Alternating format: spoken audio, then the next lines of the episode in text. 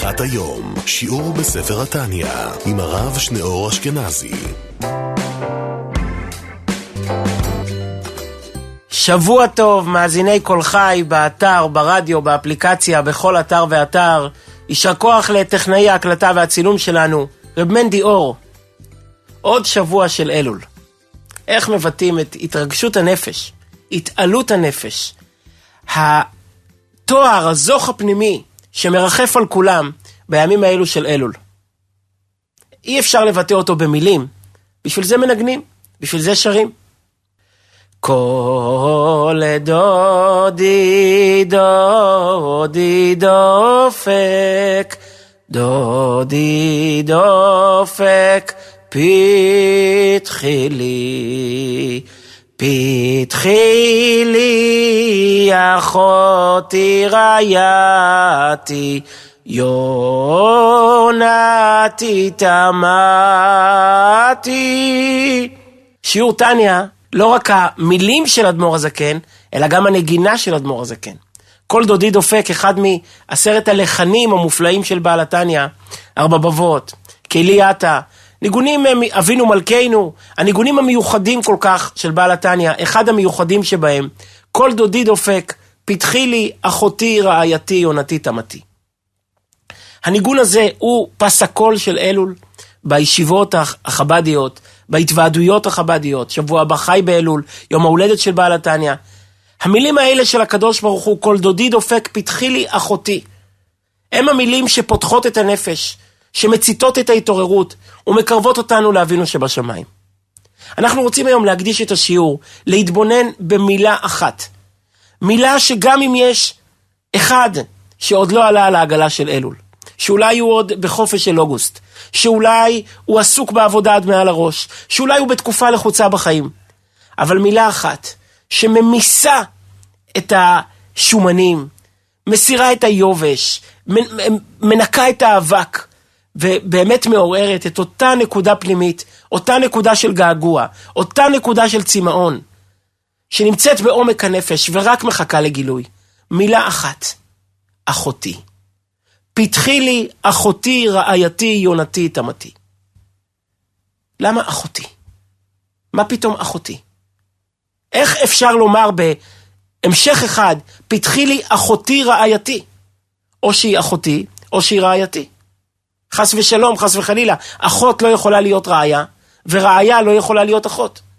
אחות היא אחת מהערבות. איך אפשר להגיד במשפט אחד, לכנות אישה אחת, פתחי לי אחותי, רעייתי, יונתי, תמתי? מה גם שהיא לא הייתה אחותו. אנחנו הרי מכירים את הסיפור של מגילת שיר השירים. אנחנו מכירים את הרקע שהביא לאותה קריאה נרגשת של הדוד על פתח החלון, על פתח הדלת של הרעיה. פתחי לי אחותי, רעייתי, יונתי, תמתי. היא לא הייתה אחותו, ולא היית, ועדיין לא רעייתו. היא הייתה נערה שפגש בין הכרמים. נזכיר את הסיפור בקצרה. מגילת שיר השירים כתובה כשירה, אז קשה לעקוב אחרי ההתפתחות שלה. אבל מי שיעיין טוב בסיפור, במפרשים, בפשטנים, יבין את הדרמה, את הדודי לי ואני לא, ואני לדודי ודודי לי. יש שם תהליך. שלכן המגילה הזו הפכה להיות הפס הקול של אלול. האני לדודי ודודי לי. ימי האביב בארץ ישראל, הגשם נגמר, השמש יצאה. יוצאת נערה בין הכרמים. פוגשת רועה צאן. מסכמים לשוב ולהיפגש. והוא נעלם, הוא לא בא. היא מחכה, הוא לא בא. היא שואלת, מצאוני השומרים, את אשר אהבה נפשי ראיתם. השבעתי אתכם בנות ירושלים, אם תמצאו את דודי, מה תגידו לו? שחולת אהבה אני. והוא לא בא. היא כועסת, מאוכזבת, הולכת לישון. פתאום, כל דודי דופק, פתאום הוא דופק, הוא מקיש על דלת הבית. פתחי לי אחותי רעייתי יונתי תמתי. היא כבר כועסת. מאוכזבת, איפה היית כל היום? פשטתי את כותונתי, איככה על בשנה. רחצתי את רגליי, איככה ענפיהם. דודי שלח ידו מן החור. מכניס יד לתוך הדלת לפתוח. ואז היא קמה לפתוח והיא מגלה, דודי חלף חמק לו, דודי הלך חמק לו, דוד, דודי ברח. ואז היא אומרת את המשפט, אני לדודי ודודי לי, הרואה בשושנים, אני לדודי. עכשיו הוא חיפש אותי והלך, אז תורי לחפש אותו. וכולם יודעים שזה משל על מערכת היחסים בין היהודי והקדוש ברוך הוא. בהתחלה אנחנו מחפשים אותו, אבל הוא כועס. הוא מאוכזב מאיתנו. ואז הוא בא ומחפש אותנו, ואנחנו לא זמינים. פעם זה השיבנו השם אליך ונשובה, פעם זה שובו אליי בנים שובבים, פעם הוא קורא לנו, פעם אנחנו קוראים לו. אלול זה לזמן, אני לדודי ודודי לי, הזמן שאנחנו צריכים לחפש אותו. וכל זה קורה למה? כי הוא דופק בדלת, כי הוא מקדים ויוצא אל השדה, כל דודי דופק פתחי לי, קודם כל הוא יוצא אל השדה. והירידה הזו שלו מכיסא המלכות אל השדה מעוררת אותנו לשוב אליו, אני לדודי ודודי לי. ואנחנו שבים ושואלים, מה זה אחותי? פתחי לי אחותי רעייתי עונתי תמתי. היה צריך להיות כתוב, פתחי לי רעייתי. או מי שמיועדת להיות רעייתי, היא הרי לא, עדיין לא רעייתו, בטח שהיא לא אחותו. השאלה גדולה יותר ומעניינת מאין כמותה. יש עוד יהודי גדול, גדול שבגדולים, שכינה את אשתו בשם אחותו. כולנו זוכרים. אמרינה אחותי את, למען יטב לי בעבורך, שלוש פעמים. אברהם פעמיים ויצחק עוד פעם. במצרים ובגרר. אברהם אבינו מגיע למצרים. הוא רואה שיקחו ממנו את שרה, אבל הם לא רק ייקחו את שרה, הם גם יהרגו אותו. הם גם ייקחו אותו, ייקחו אותה וגם יפגעו בו קודם. למה? כי המצרים הם מאוד יראי שמיים. הם לא לוקחים אשת איש. אז מה הם עושים? מסלקים את האיש. הורגים אותו, שהיא לא תהיה אשת איש. אומר אברהם לשרה, אמרינה אחותי את למען יטב לי בעבורך. וכל אחד שואל, מה פתאום אחותך? אחותך? למה אחותך? היה צריך להגיד, תגידי שאת לא מכירה אותי. הוא הרי רוצה להתנער ממנה, נכון? הוא רוצה להתרחק ממנה. הוא רוצה לנתק בינו ובינה. אז למה בכלל להגיד שהיא אחותו? להפך, זה גם סוג של סיכון. אולי הם יחששו שהוא בסביבה. אמרינה שאת לא מכירה אותי. אמרינה שעמדנו במקרה ביחד במכס. אמרינה ששילמת לי שני דולר לסחוב לך את המזוודה במכס. את אישה, את לא סוחבת מזוודות, ביקשת מגבר שעמד פה לעזור לך. הם הרי לא מכירים, הם, הם לא מכירים את אברהם ושרה. אברהם ושרה הם זרים שהגיעו מהארץ. גם בארץ הם לא היו, הם בכלל הגיעו מחוץ לארץ. רק הגיעו לארץ והיו רעב בארץ. לא מכירים אותם פה. אף אחד לא יודע מי הם ומה הם. אז למה אמרינה אחותי את? בפשטות יש הסבר יפה שכתוב בספרים, באברבנאל וכולי, הסבר מיוחד מאוד. אמרינה אחותי את זה היה טקטיקה של אברהם אבינו להרוויח זמן. לשמור גם על עצמו וגם על שרה. הוא הרי דואג לה ודואג לעצמו. אמרינה אחותי את זה טקטיקה לשמור על שניהם. למה? כי באותם ימים, אנחנו רואים את זה בספר בראשית פעמיים, האח מחתן את האחיות שלו. מי שמופקד על הנדוניה, מופקד על המשא ומתן לחתן את האחות, זה היה האח, לא ההורים. אנחנו רואים אצל אחי דינה, עם מי מתנהל, קודם לכן, סליחה, אנחנו רואים אצל רבקה, מי מנהל את המשא ומתן? לבן. לא בתואל ולא מילכה, לבן. אצל אחי דינה. מי מנהל שם את המשבר? שמעון ולוי, לא יעקב אבינו. להבדיל זה כמו בימינו, שכשיש אחות בבית, הבחור צריך להביא מהישיבה חבר, צריך לראות בישיבה בחור בן תורה שמתאים, ולהביא אותו לאחותו. אז אמרינה אחותי אז הייתה טקטיקה של אברהם אבינו לומר, תגידי שאני אח שלך. אני בעצם אחראי על הנדוניה.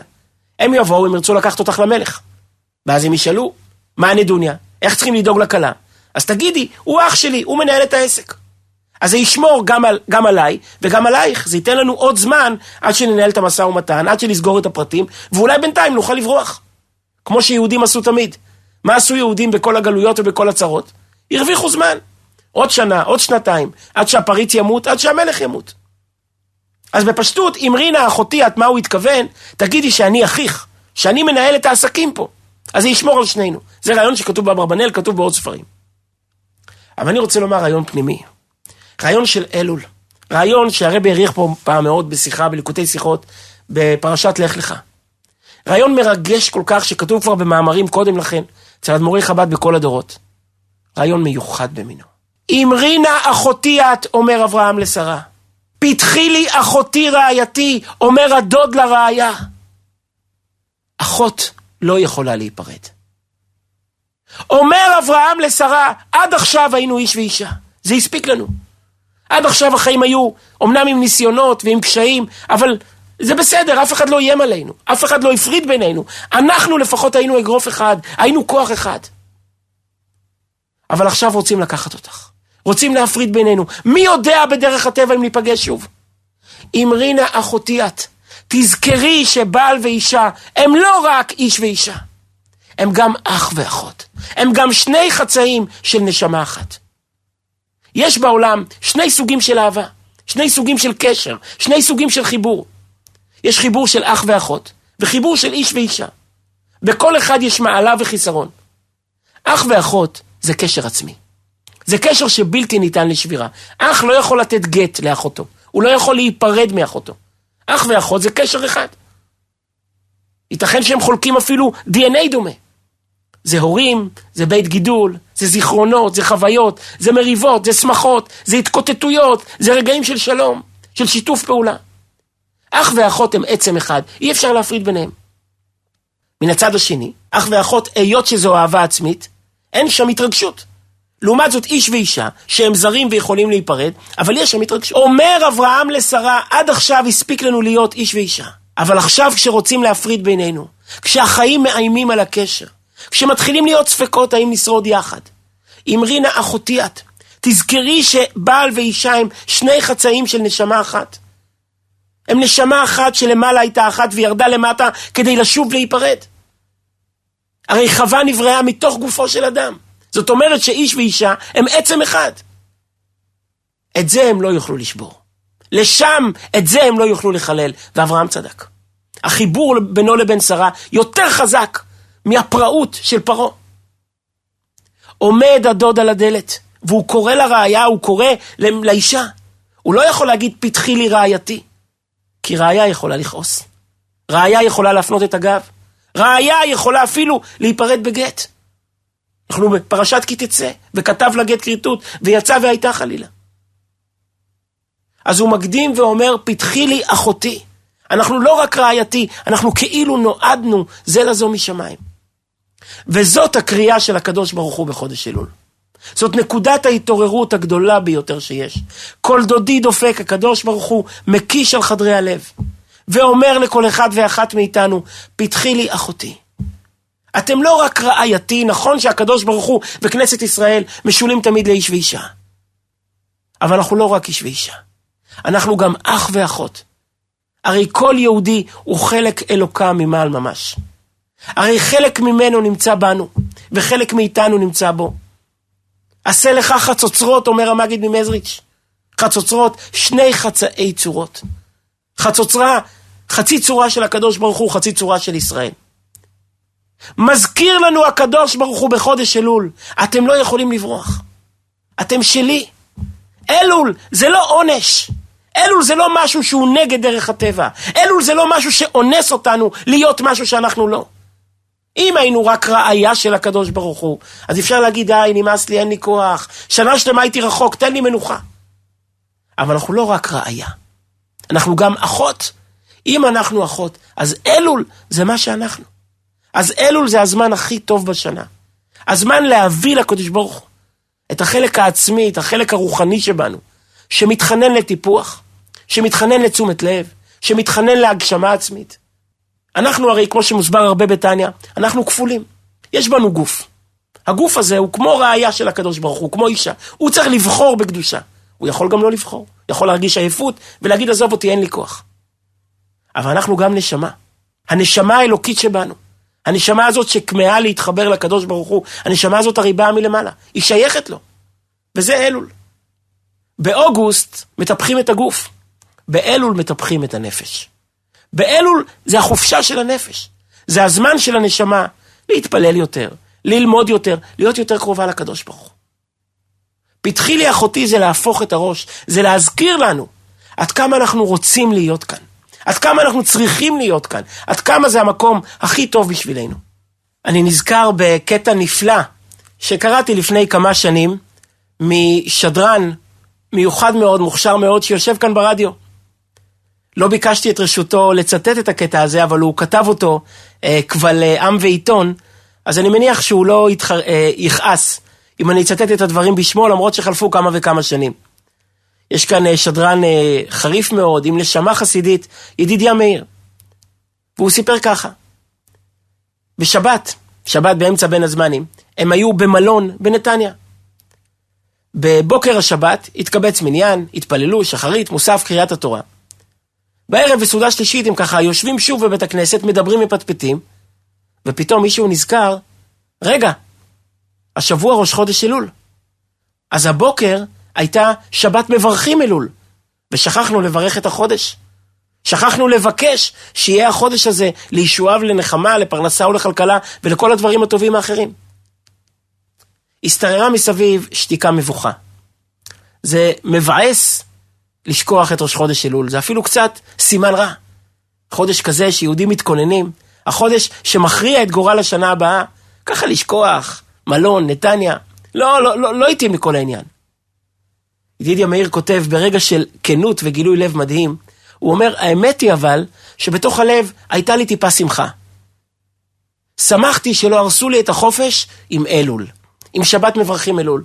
עבר היום, מיציתי את החופש, ולקראת צאת השבת נזכרתי שהשבוע אלול.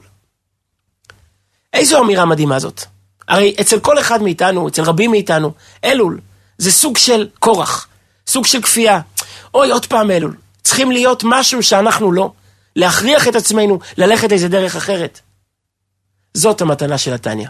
זאת המתנה של בעל התניא, זאת המתנה של החסידות בכלל. חסידות מזכירה את מה שטוב. חסידות מזכירה את מי, את מה, את מה בתוכנו שרוצה להיות קשור. כל כך הרבה מדברים על הנפש הבעמית, ועל היצר הרע, ועל תענוגי העולם, ועל הרצון לנוח, והרצון להשתחרר.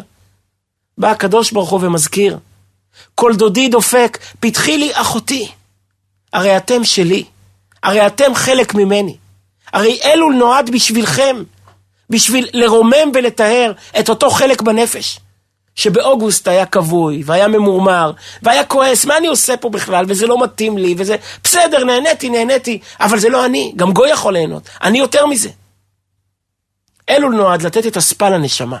לתת את הפינוק, את התשומת לב, לאותו חלק בתוכנו, שהוא כעין אחותי של הקדוש ברוך הוא. הוא מחובר עם הקדוש ברוך הוא בקשר אמיתי ונצחי. רוצה לספר על זה סיפור מופלא. מה הפירוש שיהודי לא יכול להתנתק? לפני זה אני נזכר באנקדוטה שאבא שלי היה מספר. היה ב... לפני אה, מאה שנה, הייתה ברוסיה תקופה מאוד מאוד קשה, ברוסיה בכלל, ביהדות, יהדות רוסיה בכלל, ובחסידות חב"ד בפרט. התקרבו ימי המהפכה הקומוניסטית, הצאר החל לאבד את כיסאו. היה יהודים נרדפו, היה עוני, היה רעב, לא היה מה לאכול. ובאותה תקופה בדיוק גם נפטר הרבי הרש"ב, והחליף את מקומו בנו יחידו, הרבי הקודם, הרבי הרייץ. והמצב רוח היה גרוע שבגרועים. הרבי היה חולה. אפילו בבית הרבי לא היה מה לאכול. הכל היה במצב הכי נמוך שאפשר. היה שם בחור אחד ממשפחה אה, חסידית. משפחה מאוד חשובה, בחור פיקח, מוצלח. שככה האווירה התרופפה, וגם הוא התרופף. גם הוא ככה התחיל ככה לראות בשדות זרים. לסדר את אה, שערותיו, כמו שכתוב, על מי שכתוב, ולהתרחק. הרבי הקודם קרא לו, ואמר לו, אות דיר גיפנטבת. אות גיפנטבת זה ביטוי ברוסית, קשרו אותך. קשרו אותך, אתה לא יכול להתרחק. כשהיו לוקחים את, התרגוני, את תרנגולי הודו לשחיטה, היו קושרים להם את הרגליים, כדי שלא יוכלו לברוח. אז הם היו יכולים להדס עם, עם הכנפיים, לעשות תנועות חזקות עם הכנפיים, אבל הם נשארו באותו מקום.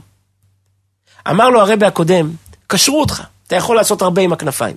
אתה יכול ללכת ימינה ושמאלה, אבל הנשמה שלך מכאן. אתה שייך לכאן, אין לך לאן ללכת, אין לך לאן, להתרחק. וכך היה. הוא חזר וצמח והפך להיות, אני יודע במי מדובר, אחד מהעסקנים הכי חשובים והכי מפוארים והכי משפיעים של חב"ד בישראל. פתחי לי אחותי, אומר הקדוש ברוך הוא, עוד ירגי פנטבת. קשרו אתכם, קשרו אותנו. אנחנו שייכים לפה, זה המקום שלנו. זה לא עונש ולא אונס. זה התקופה הכי יפה בשנה, שסוף סוף אפשר להגיד ליצר הרע, תעזוב אותנו. אנחנו רוצים לעשות את מה שבאמת חשוב לנו. אנחנו מתקרבים לחי באלול, יום ההולדת של הבעל שם טוב של הבעל התניא. אני רוצה לספר סיפור מופלא, שקשור עם בעל התניא. בעיירה לובביץ', העיירה לובביץ' הייתה עיירה קטנה ברוסיה הלבנה, ששם חיה חסידות חב"ד הרבה מאוד שנים, יותר ממאה שנה. יום אחד שומעים החסידים על תוכנית שמתרקמת בפטרבורג. בפטרבורג, לניגרד, העיר הגדולה, העיר שבה ישבו משרדי הממשלה של הצאר, משרדי המלוכה. מתרקמת תוכנית תחבורה ענקית, להקים רשת של כבישים חדשה בכל רחבי רוסיה. ואחד הכבישים אמור לעבור בתוך העיירה לובביץ'. זה היה מכת מוות לעיירה הזו.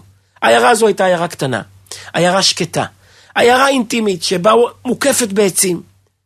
שבאו החסידים, שכחו מכל מה שקורה בעולם. זה היה מקלט. זה היה עינה לידו ושמתי לך, כמו חודש אלול. שמגיעים לשם ושוכחים את כל האבל מסביב. ועכשיו לסלול שם הכביש, ייכנסו סוסים ועגלות, ויהיה רעש ויבואו סוחרים. זה יהרוס את המרקם הכפרי, המרקם הייחודי של העיירה הזו. הם ידעו שלרבי, נדמה לי שזה היה בזמן הרבי צמח צדק, יהיה צער גדול מה, מהכביש הזה החדש. והחליטו החסידים לפתור את הבעיה בעצמם. לא לדבר עם אף אחד, לא, לא לספר לאף אחד, לפתור את הבעיה. לגשת למי שצריך ולמנוע את סלילת הכביש הזו. ביררו ששר התחבורה של רוסיה, האיש שעומד בראש כל מערכת הרכבות והכבישים הזו, הוא יהודי, ולא סתם יהודי, אלא יהודי חסיד. יהודי ממשפחה של חסידים, שבעצמו זכה להיות בצעירותו אצל בעל התניא. אמרו אחות לנו בבית המלך, למרות שהתרחק, ולמרות שמרד ופקר ופרש, אבל בכל זאת, הוא אכל את הקשה, הוא אכל את הדייסה בביתו של הרבי. הוא שמע חסידות מהרבי, הוא אמר לחיים עם חסידים. זה בוודאי נשאר אצלו, זה בוודאי משפיע עליו. הרכיבו משלחת, ביררו, עשו שיעורי בית, מי הכיר את המשפחה שלו, מי הכיר את ההורים שלו, את הסבים שלו, את הבית שהוא גדל בו. הכינו קצת שיעורי בית על האופי של המשפחה, על החוויות של המשפחה, ותכננו לעורר אותו, להגיע אליו, אל המשרד, ולהצית בו את אותה להבה חסידית שאולי אה, עממה, אולי נחלשה במהלך השנים האחרונות. הגיע היום הגדול, צועדים שלושה חסידים במסדרונות של משרד התחבורה של רוסיה. עוברים שם בין כל החבר'ה שעובדים שם, עולים עד לקומה השמינית, עד לשכתו של שר התחבורה. שר התחבורה של רוסיה, מדינה שהיא שליש עולם, אז בגבולות האלה, איזה עוצמה, איזה כוח היה בידיים שלו. נכנסים אליו למשרד והתחילו, ורחימו, וכמו שהם תכננו, להזכיר לו מאיפה הוא, ומה הוא, לתת הקדמה ארוכה, ככה הם קצת קצת יסירו את עורלת הלב ויגיעו לנקודה. אבל הוא מדהים אותם. הוא רק רואה אותם, הוא שואל בשביל מה באתם? הם אומרים לו בעניין הכביש שהולכים לסלול בלובביץ'. הוא אומר, אין בעיה, אין כביש. אין כביש! תשכחו מהתוכנית הזו. לא תהיה. אני אמרתי, לא תהיה. הם היו עמומים. הוא לא חיכה למנחה ולדורון ולעת רצון, הוא מיד התרכך. ואז הוא קורא לעוזר שעובד שם, לראש הלשכה, ואומר, תביא קצת וודקה, תביא קצת לחיים, תביא דג מלוח. והוא מתיישב איתם להתוועדות חסידית.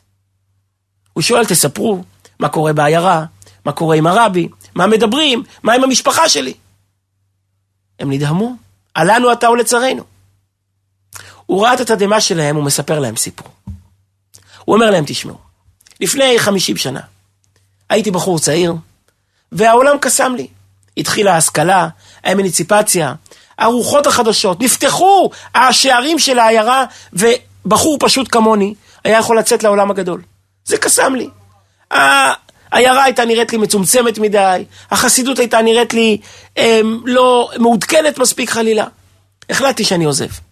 וידעתי שאני הולך ולא חוזר. הולך לצד אחד בלבד. הלכתי לבעל התניא, הלכתי לרבינו הזקן, הלכתי לרבי. הייתי במשפחה חסידית. לבקש ברכת שלום. רציתי בכל זאת, הסכמה לא, אבל איזושהי ברכה, לפחות לדרך, שאני אצליח בחיים. הרבי שמע אותי, ואמר לי, תלך לקרלין. שם יש את החבר שלי, רב שלמה מקרלין. תלך אליו, תבקש ממנו ברכת הדרך. לא הבנתי למה. מה יש בקרלין שאין בלעדי, שאין בלוזנה, שאין כאן? אבל אמרו לי, והלכתי. שיניתי את התוכניות, דחיתי את תחילת הלימודים באוניברסיטה בעוד חודש, ועברתי דרך קרלין. הגעתי לקרלין, הייתה שעת בוקר. הרבי מקרלין, רבי שלמה מקרלין, היה עוד בחדר שלו. ואני מתקרב לשם כדי לגשת אליו ולתת לו יד לשלום. לא יכולתי להתקרב אליו. הוא היה אחוז שרעפים, הוא היה כמו אש קודש. הוא נע בחדר הלוך וחזור. ואמר לעצמו משפט ביידיש. חזר לעצמו שוב ושוב על משפט ביידיש. לא יכולתי להתקרב אליו, לא יכולתי להפריע לו, אבל כן שמעתי את המשפט. הוא חזר על המשפט שוב ושוב, לא יכולתי להתנתק. הוא אומר לעצמו ביידיש, יונגרמן, אפשר ספרן אייברשטרין דר ולט. יונגרמן, אפשר ספרן אייברשטרין דר ולט. אברך, שמא יש אלוקים בעולם. אברך, שמא יש אלוקים בעולם. וככה הוא חוזר על המשפט הזה עוד פעם ועוד פעם. אברך, שמא יש אלוקים בעולם. לא יכולתי לגשת אליו. לא יכולתי לדבר איתו. והשעה כבר התאחרה והייתי חייב להמשיך בדרכי. אז עזבתי. חלפו השנים, הוא אומר לחסידים האלה. תאמינו לי, עשיתי את כל המסלול שיכול לעשות יהודי ברוסיה. התקדמתי באקדמיה, התקדמתי בעסקים, התקדמתי בצבא, התקדמתי בפוליטיקה. הגעתי לתפקיד החשוב ביותר שיהודי יכול להגיע אליו בקבינט של הצאר, להיות שר התחבורה של כל רוסיה. הגשמתי את כל החלומות הגשמיים שלי, החומריים שלי. אבל אין לי מנוחה מהפרידה, מהדבר הלכה שנפרדתי מהרבה מקרלין. המשפט הזה שהוא אמר, אברך, שמא יש אלוקים בעולם. המשפט הזה מכה על לוח ליבי. בלילות, כשאני שוכב לבדי על המיטה. בימים מוצלחים שאני נוגע בשמיים. פתאום מכה בי שוב המשפט הזה. אברך, אפשר ספרן אברשטרין דר ולט. שמא יש אלוקים בעולם. שמא טעית בדרך. שמא בחרת לא נכון. אז אני חי ומתייסר ומתייסר וחי. ועכשיו כשבאתם וביקשתם ממני את הטובה הזאת, ראיתי מול העיניים את הרבי מקרלין. ראיתי מול העיניים את אדמו"ר הזקן, שאצלו גדלתי. אז ברור שאני מיד אעשה את מה שאפשר כדי לשמור על הכבוד של לובביץ', לשמור על הכבוד של העיירה. ברור שמה שאני רוצה זה לשבת איתכם ולנגן. זה פתחי לי אחותי. אומר לנו הקדוש ברוך הוא בחודש אלול, אלול, זה הזמן הכי טוב שיש. זה הזמן לגלות ולעורר את מה שקיים בנו, את מה שיש בנו. לא איזשהו אונס, איזה כפייה, איזה משהו מבחוץ, אלא את אותו חלק אלוקי, שמתחנן, שמבקש, שמצפה להשתחרר קצת מהכבלים של החומר, מהכבלים של הנפש הבהמית, ולבטא את עצמו להתקרב לקדוש ברוך הוא. נסיים בנקודה אחרונה. אלול זה לא סתם תקופה, זה תקופה של 40 יום. מראש חודש אלול עד אה, יום הכיפורים, יש 40 יום. מי שלא הספיק, אנחנו כבר אה, מתאחרים באלול, כבר בי' אלול, אז יכול להאריך את ה-40 יום עד הושענא רבה, עד גמר חיתום דין, עד הגות קוויטל, עד שמיני עצרת שכתוב בזוהר, שזה החיתום דין הסופי. מה הנקודה של 40 יום? ב-40 יום אפשר לפעול דברים גדולים. פלא פלאות. המספר 40 הוא מספר מקודש ביהדות. אם נשאל את עצמנו, מה המספר שמופיע הכי הרבה, אפילו בתנ"ך, מה המספר שמופיע הכי הרבה פעמים? ברירת המחדל, כולם רוצים לומר, בטח שבע. שבע, שבע שבתות, שבע שנות שמיטה, אמ, אמ, שבע שביעיות, ספירת העומר, יובל וכולי וכולי. אבל זה לא נכון. יש מספר שמופיע יותר פעמים משבע. 40. המספר 40 מופיע עשרות פעמים, כמדומני 80 פעם או 90 פעם, פעם בדקתי, לא בדקתי עכשיו, אה, בכל התנ"ך. כל מעגל בחיי עם ישראל הוא מעגל של 40. עוד לפני עם ישראל, 40 אה, ימי המבול, בגלל זה 40 שאה של מקווה, 40 שנות המדבר, 40 שנה של הנהגת משה רבינו, 40 שנה של רב, של רבי עקיבא, של רבן יוחנן בן זכאי, עוד שהחיים, חיי ההנהגה שלהם היו סביב 40. מעגל שלם הוא מעגל של 40. למה? אגב, זאת הסיבה שכשרוצים לפעול ישועה, 40 פעם ספר התהילים. 40 יום, התפללתי 40 יום ונושעתי. מעגל שלם הוא ב-40 יום. מאיפה אנחנו יודעים את זה? ממשה רבינו. כי משה רבינו עולה לשמיים שלוש פעמים, כל פעם 40 יום. פעם ראשונה הוא עולה ללמוד תורה. תורה זה 40, גם המילה תורה מתחילה בתף, עשר פעמים 40. פעם שנייה אחרי חטא העגל הוא עולה לתפילה.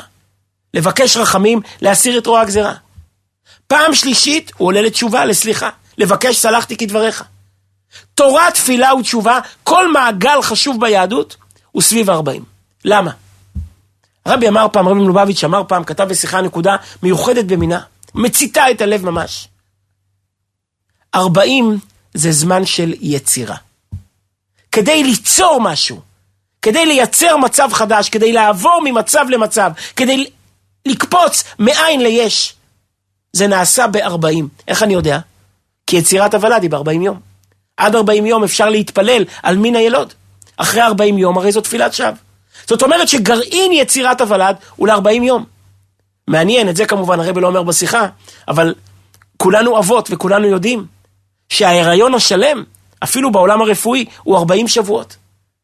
גם גרעין ההיריון הוא 40 יום, וגם ההיריון הבריא, התקין, השלם, מבחינה רפואית, הוא 40 שבועות. יצירה נעשית ב-40. כשמשה רבינו רוצה להפוך להיות הטוירואיד מיהודי שקיבל תורה, ליהודי שיודע את התורה, 40 יום. כשהוא רוצה לפעול תפילה, 40 יום. כשהוא רוצה לפעול סליחה, 40 יום. וגם כל אחד מאיתנו.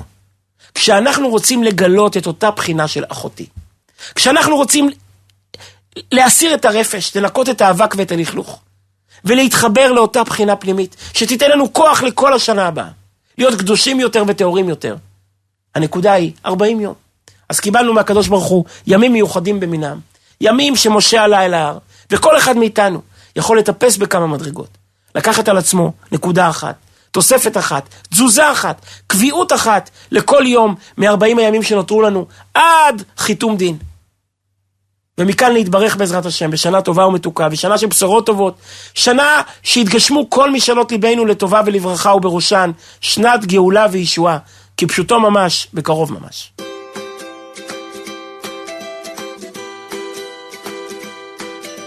האזנתם לשיעורו של הרב שניאור אשכנזי בספר התניא.